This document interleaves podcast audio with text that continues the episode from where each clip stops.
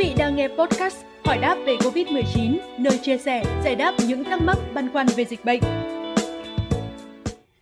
Thưa quý vị, với chiến lược tiêm vaccine thần tốc, độ phủ vaccine đang ngày càng được mở rộng. Để chuẩn bị cho trạng thái bình thường mới của toàn xã hội, Bộ Y tế đã ban hành hướng dẫn điều trị tại nhà cho F0. Theo hướng dẫn, ngay khi được thông báo về việc F0 cách ly điều trị tại nhà, các thành viên trong gia đình cần bình tĩnh và chuẩn bị 7 vật dụng tối thiểu bao gồm Thứ nhất là khẩu trang y tế dùng một lần với số lượng đủ cho cả nhà dùng trong khoảng thời gian từ 2 đến 3 tuần. Thứ hai là găng tay y tế sạch cho người trực tiếp chăm sóc bệnh nhân. Thứ ba là nhiệt kế và máy đo huyết áp. Thứ tư là thùng đựng chất thải lây nhiễm có nắp đậy. Thứ năm là các dụng cụ cá nhân dành cho người nhiễm như bàn chải đánh răng, bộ đồ dùng ăn uống, xà phòng, dụng cụ phơi sấy quần áo. Thứ sáu là các thuốc đang sử dụng cho người trong nhà có bệnh sẵn và cuối cùng là các thuốc theo đơn của bác sĩ cho người nhiễm. Ngoài ra, cả nhà cần xác định và thống nhất vùng không gian riêng cho người bệnh. Nơi ở của F0 nên là phòng riêng thông thoáng, có cửa sổ và khu vệ sinh riêng. Bệnh nhân nên hạn chế tối đa việc sử dụng điều hòa, chỉ nên sử dụng quạt. Nếu cần có thể phân công một người phù hợp nhất chăm sóc người nhiễm. Tuy nhiên, người mắc Covid và gia đình cũng không cần quá lo lắng, tích trữ nhiều thực phẩm và các nhu yếu phẩm khác. Chính quyền địa phương, người thân và các lực lượng tổ chức sẽ giúp đỡ gia đình trong thời gian cách ly tại nhà. Bộ Y tế cũng lưu ý thêm là khi một người trong nhà mắc COVID-19, những người khác trong nhà cũng có thể đã nhiễm.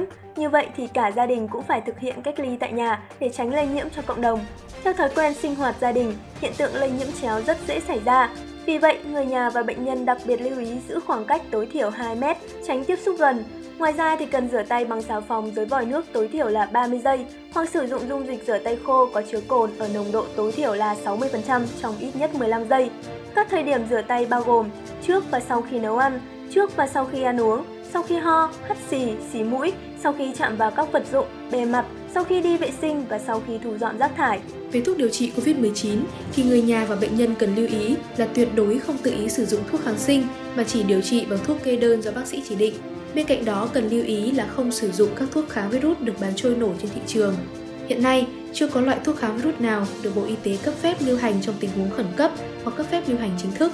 Hướng dẫn tạm thời danh mục thuốc điều trị ngoại trú cho người nhiễm mới được ban hành chỉ có 7 loại thuốc là hạ sốt, giảm đau, cân bằng điện giải, hỗ trợ nâng cao sức khỏe, tăng sức đề kháng, sát khuẩn hầu họng, kháng virus, chống viêm corticoid và thuốc chống đông máu.